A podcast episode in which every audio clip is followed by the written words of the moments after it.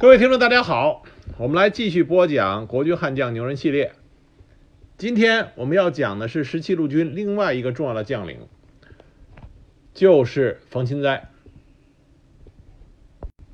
冯钦哉，他是一个很有意思的这个中国国军将领。他的同窗好友，著名的共产党人南汉宸啊，南汉宸在杨虎城的十七路军长期工作过。他曾经向党中央啊汇报的时候说起来过，说冯钦哉是一个粗人。冯钦哉这个人呢，很直，有一说一，不掖着藏着，而且他的行事举止很有一点儿中国传统评书里那些英雄人物的啊这种感觉，啊，有人说他像一个猛张飞，啊，做事情很直，说话也很直。他另外一个特点是贪财。他虽然是军事将领，但每到一地，但凡有机会，他都是倒买倒卖，啊，赚钱，把钱看得挺重。在那个时代，冯钦哉啊，反而在各方势力之间啊如鱼得水，在杨虎城那儿得到重用，后来到蒋介石那儿也得到重用。但最终，因为他比较简单，在政治上比较简单，被蒋介石因为亲共而弃用。之后，亦也是在军事就退出了他的军事生涯。我们今天这一集呢，就来讲一讲这位十七路军的重要将领冯金斋这一生是怎么走的。冯金斋一八八九年出生于陕西啊，山西啊，出生于山西。他是十七十七路军这个陕西人为主的部队里啊少有的山西人。他年轻的时候在山西省运城县弘道学校读书，学生时代他就是一个风云人物，因为他和归国的留日学生接触的比较早，又喜欢看新书评论时政，很早就接受了资产阶级的民主革命思想。一九零九年，他就加入了中国同盟会，是同盟会的老会员。在弘道学校毕业之后，他考入了太原山西省优级师范学校。一九一一年，山西新军中的革命党人发动起义，成立了以阎锡山为都督的山西省军政府。冯钦哉呢，积极活动，支持革命，成为了师范学校队骨干成员。很快，他接受同盟会上级组织的指示，回家乡组织武装，成立了万全县独立大队，自任队长。一九一二年，中华民国成立，山西省的政局逐渐稳定，他就将队伍自行遣散，接着回师范学校读书。那个时候的冯金斋，一心是为了革命，并不贪恋啊权力和军啊这个军队军队的这个军权。很快。阎锡山与袁袁世凯暗通款曲，引起了山西人民的不满。冯钦哉这个时候向往着这个革命正确的道路，所以他支持孙中山，反对与袁世凯妥协。在山西督军阎锡山与袁世凯结成同盟之后，一九一四年，冯钦哉和其他。他的一些这个志同道合的朋友，在包头起义发动了讨袁战争，但是由于军力上的悬殊，在和山西督军阎锡山作战的过程中，冯钦哉和他志同道合的朋友们啊屡战屡败。他的最好的朋友叫张汉卿，和这个张学良的字相同。张汉卿当时曾经因为掩护冯钦哉撤退而牺牲。当时与冯钦哉一起进行讨袁战斗的，还有后来著名的这个，啊，这个禁军将领啊和西北军将领，像徐范庭、岳维俊等等，都这个时候都是和冯钦哉一起啊进行讨袁作战。一九一七年，作战失利的冯钦哉到达上海，他以山西讨袁军代表的名义，亲自面见了孙中山。在面对孙中山的时候，他说：“他们和阎锡山打仗，阎锡山说他们是土匪。”那孙中山就说：“你们讨伐的是袁世凯，怎么能说你们是土匪？而且孙中山当时亲自给黎元洪打了电报，让黎元洪对冯金斋等人的讨袁进行嘉奖。那这个时候的冯金斋，后在北方啊，当时中国的北方，北京、天津、济南、上海等地四处奔走啊，联络革命。就在这个时候，他学会了啊，他开始贩运烟土啊，就是大烟，为了筹措经费。而他贩运烟土以后，得到了大量的金钱，这对他从事的革命运动有所帮助，但同时也让他尝到了这种贩运啊、倒买倒卖的甜头。这在他之后的生涯里边，经常他会做，就是倒买倒卖、贩运烟土和其他紧俏物品。一九一八年，陕西各地的靖国军统一编成六路，他任第三路第四支队模范连连长。这个时候，他就和啊担任第一支队司令的杨虎城相识，两个人相见恨晚，相聚甚欢。很快，杨虎城邀请他到。属下啊，那个支队里任第三营营长，从此冯金钗就追随着杨虎城，两人开始了长期的啊军事合作生活。在反击北洋军阀八省军队围攻的斗争中，冯金钗在前线、武功等激烈战役中作战勇敢，身先士卒，以劣势之兵当勇士之敌，屡立战功，被杨虎城以之为主力。后来。在靖国军因为实力悬殊啊，被北洋军阀一一击破，各路靖国军纷纷接受北洋军阀改编的情况下，杨虎城第一支队坚持靖国军的旗帜，冯金斋紧随杨虎城。很快，杨虎城被编为靖国军第三路，而冯金斋升任为第三团的团长。为了保存部队，很快杨虎城率部北走沙陀国。依附于景岳秀的啊，在景岳秀的势力范围内休整，部队缩编为陕北镇守使暂编步兵团，冯金斋任中校团副兼第二营营长。那这个时候部队属于整训休整期间，冯金斋在这段时间里边就在安边开设了万发店，在宁夏开设了万盛奎店，经营烟土生意，倒买倒卖，继续发财。一九二四年，冯玉祥倾向革命，发动了北京政变，成立了国民军。杨虎城响应孙中山的号召，被编为陕北国民军第二支队。冯金斋在这支第二支队里任二营营长，南下关中，与北洋军阀作战。一九二五年，杨虎城的部队进行改编和扩编，冯金斋任团长，后来又升任为旅长。他击败了刘振华之马镇五部，并且在沿渭河岸追击吴新田部的战斗中，他作为前锋紧咬逃敌。他追击的速度之快，与后续的部队失去联络。在银渠，他率一个团与敌人的一个混成旅展开血战，他亲自上阵，以寡胜众，毙敌四百余。第二日又猛追到高店镇。敌人都来不及关城门，他就冲入到城内，与敌人展开巷战，俘敌团长以下官兵二百余人。在后续部队到来的时候，吴新田全军都已经被他全歼在了渭河南岸。这一场仗，冯金斋立下大功，缴获敌炮八门。而这敌炮八门是杨虎城部队成立炮兵的开啊这个起始点啊起始点。这些炮在后来守西安的战场上。发挥了不小的作用，而这一场仗也给冯金斋赢得了“猛张飞”这个称号。一九二六年，杨虎城率部防守西安啊，这就是二虎守西安。我们前前面讲到这个西安守城的这个过程，当时情形是非常紧急的，因为刘振华的部队已经到达了西安近郊，开始对西安的攻打。而杨虎城的部队刚刚啊向西安这个集呃集结，就是冯金斋抢在了刘振华部队之前进入西安。当时他率领骑兵一个连，连夜渡过黄河，首先进入西安城，都来不及休息，就在东关与刘振华的前锋部队接火。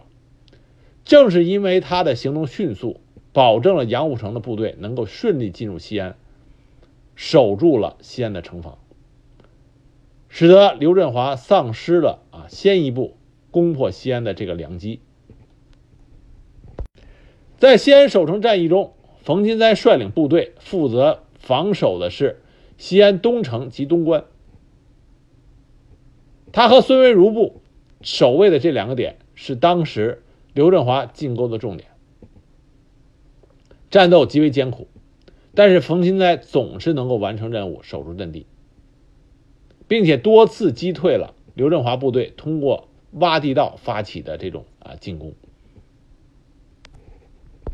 而且在整个守城战役中，冯金斋不仅仅是死守，他的守卫利用啊利用这个反突击，灵活多变的守城战术，使得刘振华屡次都得不到进呃得不到成功。他曾经亲登南城墙指挥炮兵射击，还曾经在守卫城东北角的激战中亲率骑兵增援参与指挥，派队奇袭敌人的侧后。取得战术战斗胜利，所以在战场指挥上，冯金斋还是指挥能力极强的，善于利用啊，利用这个不同的兵种，对敌人进行牵制。西安守城战结束之后，杨虎城部队经过改编，冯金斋升任为国民革命军第二集团军第十军第一师师长，杨虎城的部队东出潼关，参加北伐。北伐战争，那很快，杨虎城的部队就与北洋军阀的张宗昌、孙传芳等人展开豫东会战。他作为整个冯玉祥部队的前锋，在马木集战斗中，冯金斋指挥对张敬尧的反攻。先是枪战，继而肉搏，两个小时之久，将敌之溃击溃。郑大庄一役，他率师冒大雨出发。与孙蔚如同临前线指挥，以少数部队抗击了大量敌人的步骑炮联合进攻，大量杀伤并牵制了敌人，使得杨虎城的主力部队得以安全转移。那么，经过豫东会战，杨虎城部队损失巨大，就转移到移防到皖北进行休整。在皖北的时候，遵从杨虎城的命令，冯金斋率领全师，并配属第二师的第一二旅。进攻亳州，扫灭当地红枪会、黄枪会这些土匪势力，在短期之内就肃清了匪患。一九二八年，杨虎城去日本养病，关于谁代理军务，论资历应该是冯钦哉，但是因为冯钦哉他比较性格比较直，善于冲锋陷阵，战场上属于猛张飞。但是啊，这个处理军务上，应付复杂局面，他的能力就不行了，并且冯金哉这个贪财好货是出了名的。当时十七路军中以陕西人为主的部队，对这个贪财的山西人啊，是当时是这个不能服众的。所以杨虎城当时这个安排就是，对外拜托冯金斋，让他对外代理军长。对内托付的是孙维如。那冯金斋跟孙维如两个人很早就是异姓兄弟啊，结为异姓兄弟，合作无间。两个人也是属于坦诚相见，所以配合的非常默契。两个人唯一一次争吵就是来自于清党啊，清党蒋介石电令要清党。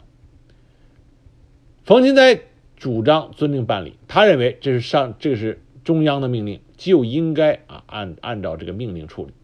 最少也要抓几个应付一下，否则第十军将无前途。孙维如不同意，认为这些都是爱国、为这个想为国做事的啊年轻人，不应该将他们这个杀掉。那最终，冯金斋听从了孙维如的道理，让步了。之后，蒋介石又电令第十军加入北伐的战斗序列。我们之前讲过，孙维如觉得这是让这个第十军去给当这个出头鸟，有损实力，所以孙维如当时就不想去。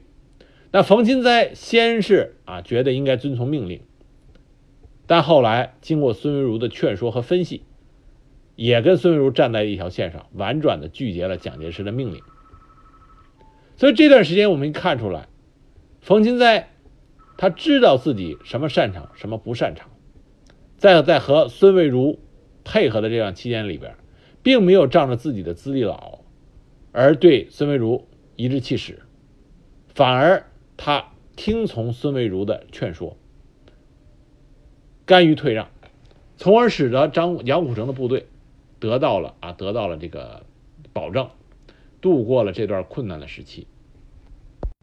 后来杨虎城要回来，冯金斋刚开始的时候表达了不愿意，因为他觉得他和孙维如两个人保全了部队，既然这个中央政府要进行改编，那么杨虎城回来不回来都没有意义。后来也是经过孙维如的反复的周旋、耐心说服，这才接受了杨虎城归队。那第十军就被改编为第二集团军暂编第二十一师，杨虎城任师长，冯金斋任第一旅旅长。冯金斋很有意思一个人，虽然他是杨虎城的部下，但是他对杨虎城说起来的时候都是虎城虎城，没有尊称。网上有一张照片，是杨虎城、孙维如、冯金斋，啊，这个合影。里边很有意思的是，杨虎城和孙维如两个是站着，冯金斋反而是坐着的那个人。所以可以看出来，冯金斋他的性格很直，他并没有因为杨虎城是领袖就怎么就是敬畏有加，他没有这个意思。而杨虎城、孙维如也都知道冯金斋的性格，也不和他计较。所以，十七路军他们那个团队实际上是很团结的，是在地方部队中很少见的非常团结的一支部队。一九二九年，杨虎城部队开往胶东剿匪，冯金斋参与指挥，他的第一团为先头部队，几天时间里就在吕县、诸城等地消灭了盘踞胶东多年的刘黑七、固镇两股惯匪万余人，战功啊赫赫。一九二九年四月。杨虎城叛离了冯玉祥，依附了蒋介石，被编为第二边遣区陆军新编第十四师。冯金斋仍然任旅长。九月份，杨虎城部奉蒋介石的命令移防南阳。但从山东开拔的时候，冯金斋这个时候在山东又做起了生意。他从山东运了几列火车的食盐，被山东盐务局查知，因为那个时人食盐是属于军用物资，属于是要。专管专供、专门经营的，所以山东盐务局就把这件事上报给了财政部长孔祥熙。孔祥熙得知以后大怒，以蒋介石的名义给杨虎城发来了一副一份这个措辞严厉的电报。电报上连杨虎城的师长的这个称呼都没有，直接就说南阳杨虎城，据报该部有鲁开出时运私运大批的盐啊食盐，偷漏国税，扰乱财政。需彻查据报，以平纠办。杨虎城当时拿了个电报，看见措辞如此严厉，左右为难。他又不想把冯金山交出去，但是也得处理呀，于是就转托邵力子向蒋介石游说。蒋介石这个时候正要拉拢杨虎城的部队，让他们帮助去攻打冯玉祥，所以就是施恩批示以后再不要这样做。由此可见，冯金斋在生财啊，这个倒买倒卖生财这上的胆大，甚至胆大包天。后来蒋冯战争爆发，唐生智在洛阳以西打退了冯玉祥部队之后，突然啊反蒋，倒戈反蒋，沿着平汉路南下进攻武汉，总司令部住在驻马店。我们之前说到杨虎城的时候提到过，这个风雪。夜袭驻马店，这是杨虎城的经典战例。而当时担任突进的主力就是冯金斋的第一旅。冯金斋当时对杨虎城说：“我给咱打头阵，你们在后面打接应就是了。来，再来一次雪夜袭蔡州。”冯金斋率部队两昼夜行军二百华里，到达目的地，趁夜偷袭驻马店。一九三零年元旦，完全占领了驻马店。造成唐生智全线崩溃大败。之后，蒋介石知道过程以后，特意颁令给冯钦哉晋升一级，并且在驻马店进行慰劳的时候，还亲自召见了冯钦哉，赏了两万元。当着众人对冯钦哉说：“你的队伍打得好，是员猛将。”那冯钦哉这时候就露出他这个粗人的本相，他拍着胸脯对蒋介石说：“打山西吧，打阎锡山我全包了。”可是这个时候，蒋介石和阎锡山还没有撕破脸皮，是同盟。这件事，当时让蒋介石还很尴尬，不知道接什么话。但冯钦哉也引起了蒋介石的注意。一九三一年，在南京召开军事将领会议的时候，蒋介石还特意当众介绍说：“这是打驻马店的旅长冯钦哉，老同盟会员。”所以一直想拉拢冯钦哉。一九三零年，中原大战爆发，这个时候，中国共产党人石中伟趁机在冯钦哉他的部下组织兵报。七月十六日，一九三零年七月十六日，冯钦哉赴前线视察。他的手枪队队长张焕民、密探队教官姚喜新等人，当夜在冯金哉他的旅所驻地武阳县下里河店组织了几百人，宣布起义，成立工农红军第九军，打死了军需处处长井鼎臣等十来名官兵，连夜向桐柏山区进发。冯金哉得到这个消息以后，大骂共产党，因为张焕民是他的老乡，而这个老乡居然背叛了他。所以，冯金哉大怒，命令团长柳彦彪率两营兵力追击，务必歼灭甘井，才能够反防。七月二十日，在唐县王寮寨把起义军包围，经过激战，众多的革命者死难，张焕民等突围后被俘，押至这密阳。冯钦哉派专员前往，将这些啊革命烈士全部杀害啊，全部杀害。张华民在狱中所写的万余言的革命遗书也被撕毁。这是冯钦哉手上沾染的这个共产党的一笔血债。那是在中原大战爆发的后期，杨虎城占领潼关，切断西北军的后路，而冯钦哉又是打的头阵。进入陕西之后，杨虎城的部队正式扩编为国民革命军讨逆第十七路军。冯金斋任第四十二师师长，驻防大荔一带。一九三二年升任第七军军长兼第四二师四十二师师长。那在陕西驻防一直到西安事变之前，情势呢比较安定。冯金哉这个时候又开始做起了他的买卖。一九三二年，因为陕西出现天灾，土地异常便宜。冯金哉就正成立了第四二师四十二师土地办事处，在大力购买了土地两千多亩，用以安置军官和伤残士兵的生活，并用五百多亩创办了上新小学，以解决驻地军民的子女入学问题。啊，冯金哉对部下是很好，他还创办了剧团，啊，经常给大家表演秦腔。冯金哉很有商业头脑。他在西安还组织了西北通济信托股份有限公司，经营房地产，在西安的银行界颇有影响。在西安还创办了玉琴纱厂，自他自己的个人投资占总额的百分之四十五，自兼董事长。董事长在他住房的各地还开办了中药店、杂货店、食品店等等。所以，冯金哉这个人的经营，在经商方面还的确是很有天赋的啊，多方面经营。一九三三年九一八事变之后啊，在九一八事变之后，一九三三年的时候，冯金哉主张抵抗日本侵略。这个时候，孙维如奉命率师入甘，去平定北洋军阀残部所发动的甘肃政变。冯金哉当时不以为然，认为要打仗就要去打日本人。不应该再打内战。在一九三三年冬，他到南京出席国民党四全大会，四次啊，这个四全四呃四次四全大会。对，蒋介石问他平定甘肃的情况啊，因为他是十七路军的代表。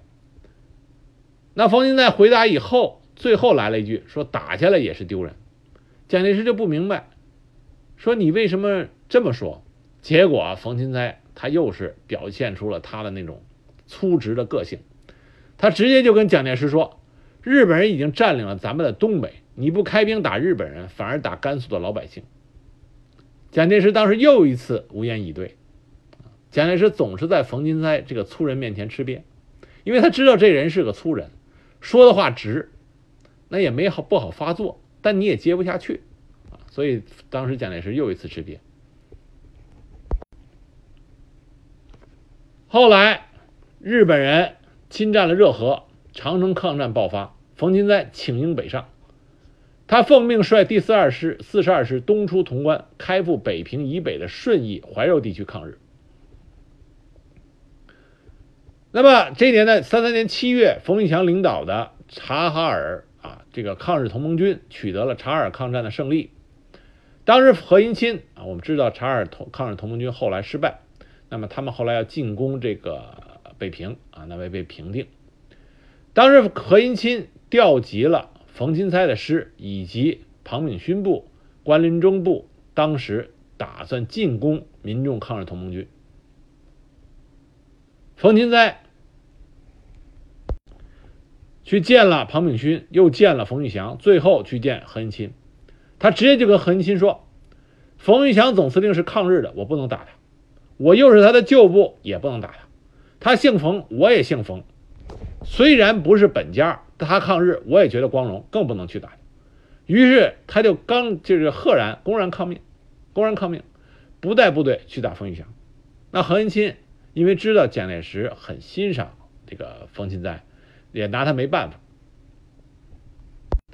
一九三五年，杨虎城奉命堵剿入陕的徐海东第二呃这个二十五军，冯钦哉作为他的得力部队。是带他在前线啊蓝田设立了绥署行营，代替杨虎城前线指挥作战。当时冯金在手下指挥的是他的四十二师和三个陕西省警备旅。可是面对二十五军，他屡遭重创，啊屡次失败。这对于冯钦哉从事军事指挥之后，还从来没有遇到过啊这连番的失败，对他在情绪上打击很大。这段时间里边，冯钦哉暴怒无常，啊，他就不明白怎么就打不过红军。那很快就是一九三六年双十二西安事变，在西安事变发生的时候，杨虎城给冯钦哉发了急电，邀请冯钦哉共同参与西安事变，进行兵谏，命令他集结部队进驻潼关，防堵中央军入关。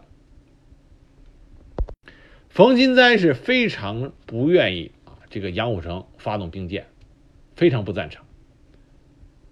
两个原因，第一个，他认为，既然我们认了蒋介石作为领袖，你这么做就是犯上。冯金斋的脑子是一根弦的，他认为犯上作乱就是大逆不道，不能跟着干。第二点，他认为杨虎城是受了张学良的挑唆。冯金斋是非常的看不起张学良，表面上他称张学良，官面上称张副司令，私底下就直接叫小张。据说有一次打麻将，张学良毁牌，冯金斋当众就跟他吵了起来，并且指名道姓的指责张学良说：“你东三省一枪没放就让给了日本人，你都舍得这点钱你不舍得？我好歹跟日本人在长城打了打打了一仗，你的飞机大炮是铜火棍子。”所以他很看不上张学良，就更不愿意和杨虎城一起和张学良发动兵谏。他一旦得到消息，知道杨虎城要发动兵谏，他马上就给在南京的于右任啊，于右任相当于是陕西军人，这个陕陕西军人的这个领袖，精神领袖，他就给南京的于右任打了电报，说了张学良他们要进行兵谏一事。后来当蒋介石回到南京的时候，于右任把冯钦哉给他的电报。让蒋介石过目，蒋介石看完以后就说了一句：“说冯钦哉是我党的老同志了，大事不糊涂。”这更加让蒋介石对他很欣赏。冯钦哉在得到杨虎城的电令，要他去占领潼关的时候，他马上召开他手下团长以上军事人员的会议，他直接定性说，扣押蒋介石是背叛党国、背叛领袖、勾结共产党作乱造造反。他当时向南京政府表示，一不做共产党，二不拥护小张，三不与中央军作战。后来他就直接通电全国，带领他手下的这个将领通电全国，反对张杨。他的通电给杨虎城的十七路军造成了很大的混乱。在西安事变解决之后，因为冯钦哉的表现，蒋介石对他加以重用，把他的部队扩编为第二十七路军，他任总指挥，下辖第四十二师和一六九师，并且增加了饷银。自此，冯钦哉彻底脱离了杨虎城的西北军系统。但虽然冯金哉在西安事变中并没有支持杨虎城，但在杨虎城被逼出国游历的时候，冯金哉还亲自到上海送行。两个老友相见无言，最后杨虎城就说了一句：“西安的事不要提了，反正我当时招了人的祸。”一九三七年七七事变爆发之后，冯金哉领衔。至卢沟桥抗日将领声援抗日。八月份，他率领所属部队开赴河北省保定地区，准备在保定决战。战斗打响之后，冯金哉参与指挥。那因为兵力不支，当时的国军部队向南撤退，冯金哉抽调力量在定国、安国一带阻击敌人，保证了国军的有生力量在混乱中安全转移。但是冯金哉的部队损失比较惨重，在娘子关战役中，他以总指挥的名义负责防御娘子关左翼，他的部队再一次啊伤亡减员严重。在抗日问题上，冯金哉和其他十七路军的将领一样，坚决抗日，血战到底。一九三八年，他被任命为第十四集团军代总司令兼九十八军军长。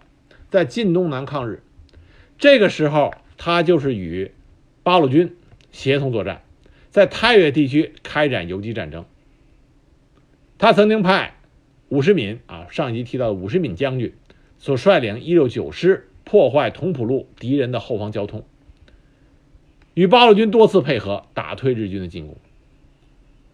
冯金哉这个人很简单，谁抗日就是他的朋友，谁和他一起能打胜仗就是朋友。所以在晋东南这一年时间里，他和朱德总司令、彭德怀副总司令过往甚密，双方面都有驻常驻对方驻地的代表，加强联系，合作无间。冯金斋曾经请彭德怀来他的部队开座谈会，向所部官兵讲解抗日形势和游击战争的战术。那在山西期间。他还在他的驻地创办中学，从各县招收六七百名学生进行抗日教育。那他和共产党走这么近，引发了蒋介石的不满。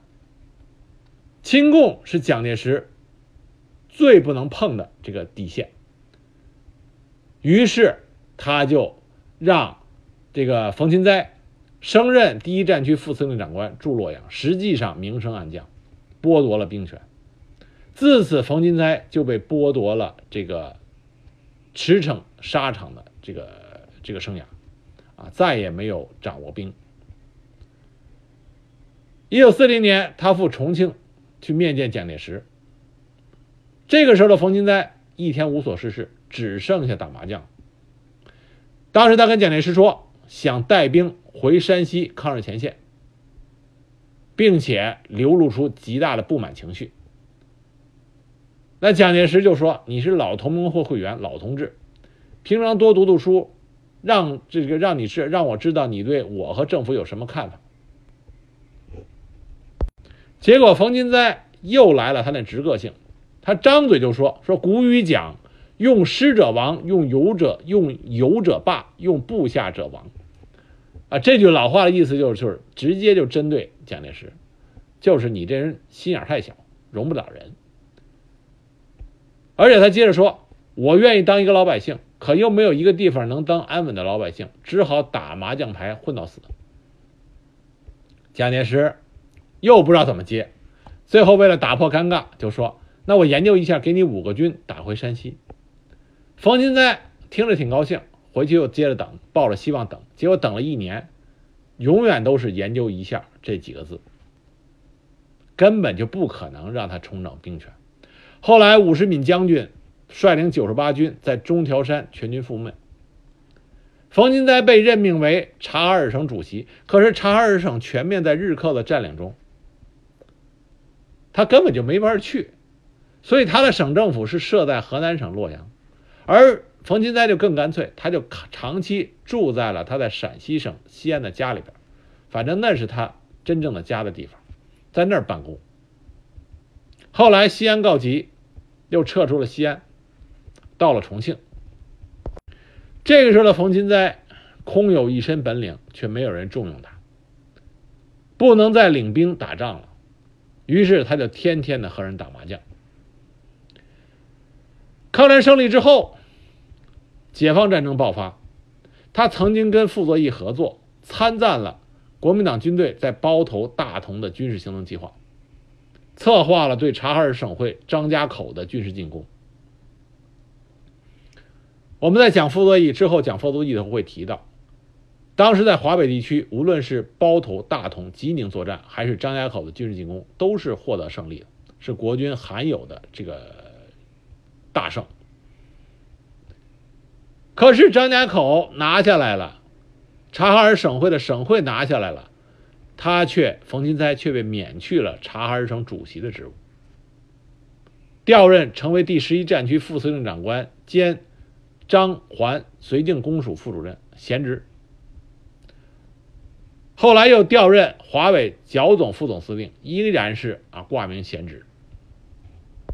那冯金斋对蒋介石极度的不满，再加上看到国民党军队连连的军事失利。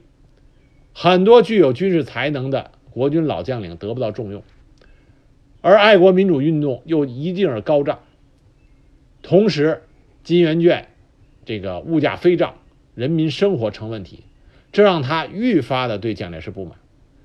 那冯金斋这个人也很直，后来在北平人民反饥饿、反内战、反迫害的斗争中，他直接在北京报纸上、北平的报纸上登出了广告，五个字儿：冯金斋卖字儿。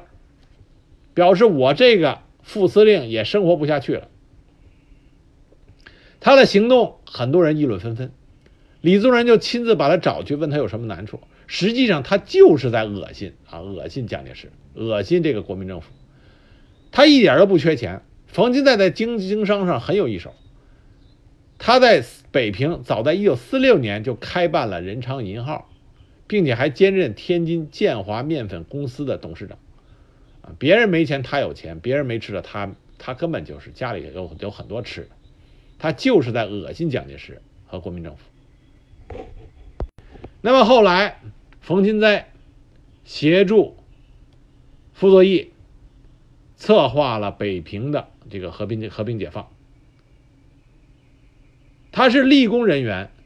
那共产党鉴于他是起义的高级将领，多次想让他安排他的工作，可是他都加以拒绝。他说：“政府给我发了解放证、市民证，我是求仁得仁、志满意足了，绝对不求做官，愿当老百姓。”他号称自己要学的人是明末清初的副清主，啊，拒不出关，以死拒之。他还说：“老百姓是国家的主人，官吏是人民的奴仆，我要当主人，不当奴仆。”当时他在北京的家里边专心一意的养鸡。养了一百五十多只鸡。那一九五六年，他被他的朋友们介绍加入了民革，成为北京市第一届政协委员。一九五七年，共产党整风，要求知无不言，言无不尽。冯金斋的性子直，想到什么就说什么，给共产党提意见，很快就被划为了右派分子，开除了民革党籍。后来，在一九五九年，又因为西安事变的时候，他把杨虎城派到他那里的代表给活埋了，因为这件事儿被捕入狱。那么，一九六一年因病释放，释放保外就医，赵寿山、孙维如这些他的老战友都纷纷去看望他。一九六三年，他病故于西安家中，终年七十四岁。一九八零年，中共中央做出和民革民革中央做出了这个关于对他的平反意见，给予他的平反。因为根据共产党对起义将领的规定，所有起义将领历史问题既往不咎。如果揪起历史问题来，很多的起义将领身上都是有共产党血债的。所以当时羁押冯啊羁押这个冯钦哉，实际上是违反了当时中国共产党关于起义将领的规定。基于这个规定，给予了冯钦哉平反。那冯钦哉是一个非常有意思的国军将领，在那个时代的中国军人里边，他是一个另类，脾气直，敢说，但是能打仗，还会经商，抗日上坚定不移，但是在西安事变上顽固的坚持啊，不赞同张扬的意见。但是后来在解放战争中又投入到了新中国的建设。走上了民主建国的道路，所以冯钦哉这个人是一个多面性的人物。知道他有助于我们了解那个时候中国军人的另一种风貌。所以希望大家通过这一集能够知道这位十七路军的老将军冯钦哉的一生。